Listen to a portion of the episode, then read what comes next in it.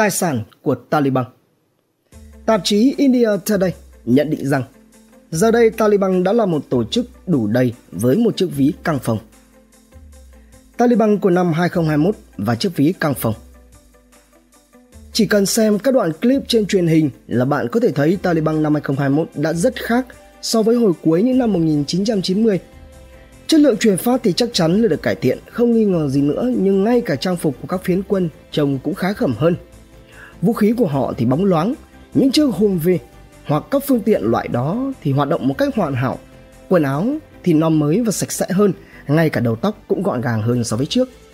Nhìn chung Taliban của năm 2021 không còn là đám phiến quân hung hăng, lộn xộn tả tơi như là trong những thước phim dung nhiễu, truyền đánh đập và hành quyết đàn ông phụ nữ trong giai đoạn thống trị dã man khí trước nữa. Giờ đây, họ là một tổ chức đủ đầy với chiếc ví căng phòng, theo tạp chí India Today nhận định. Năm 2016, Taliban giữ vị trí thứ 5 trong danh sách 10 tổ chức khủng bố giàu nhất do Forbes bình chọn với mức doanh thu 400 triệu đô la Mỹ. Cùng năm đó, vị trí số 1 thuộc về ISIS 2 tỷ đô la Mỹ. Theo Forbes, thì nguồn thu chính của Taliban là từ hoạt động buôn lậu, bảo kê và tiền tài trợ. Thế nhưng nên nhớ đó là năm 2016 khi mà Taliban vẫn còn chưa có được vị trí như bây giờ ở Afghanistan. Trong khi đó thì báo cáo mật của NATO mà RFERL nắm được xác định doanh thu thường niên của Taliban trong năm tài khóa 2019-2020 là 1,6 tỷ đô la Mỹ, tức là tương đương mức tăng trưởng 400% trong vòng 4 năm nếu như so với số liệu của Forbes. Theo đó thì RFERF đã thử vạch ra các nguồn thu của Taliban như sau. Khai khoáng khoảng 464 triệu đô la Mỹ, buôn lậu khoảng 416 triệu đô, tài trợ từ nước ngoài khoảng 240 triệu đô, xuất khẩu khoảng 240 triệu đô, thuế là 160 triệu đô. Đây có thể được coi là tiền bảo kê hoặc là tống tiền.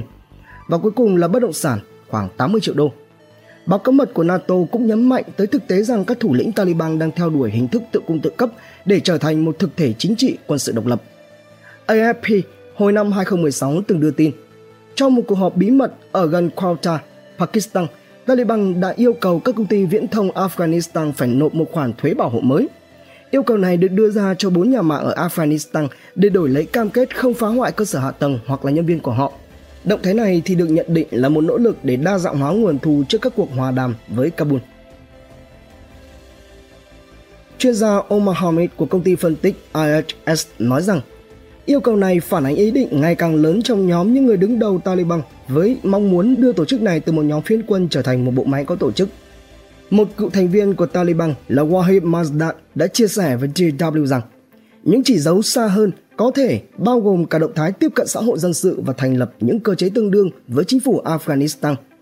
Các công ty viễn thông trước nay vốn luôn đóng tiền bảo kê cho Taliban. Những thông tin của AFP cho thấy rằng Taliban muốn đánh thuế khu vực viễn thông 10% như bất kỳ lĩnh vực kinh doanh nào mà mình muốn nắm quyền kiểm soát.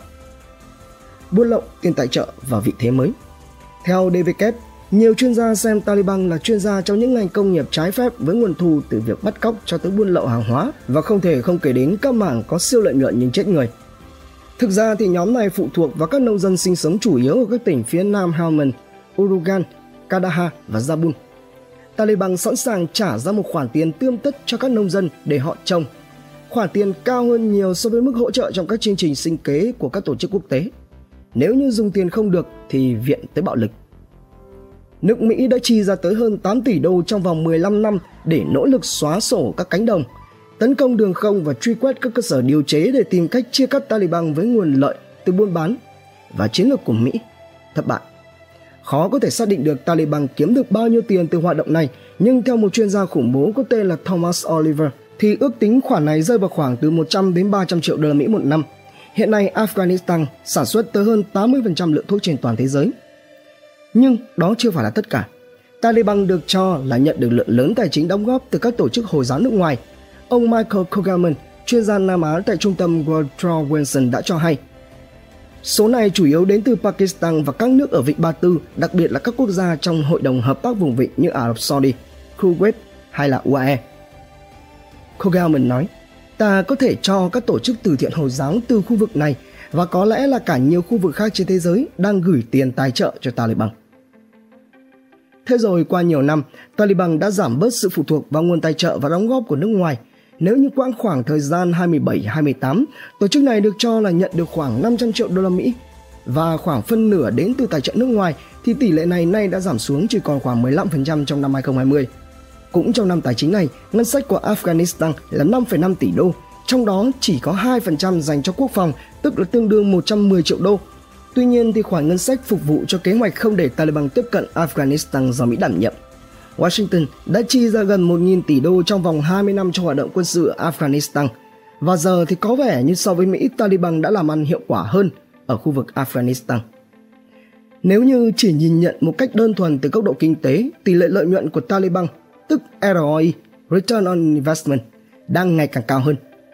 Có lẽ vì thế mà họ tỏ ra hài lòng khi đã nhanh chân thế chỗ trống mà Mỹ và NATO để lại.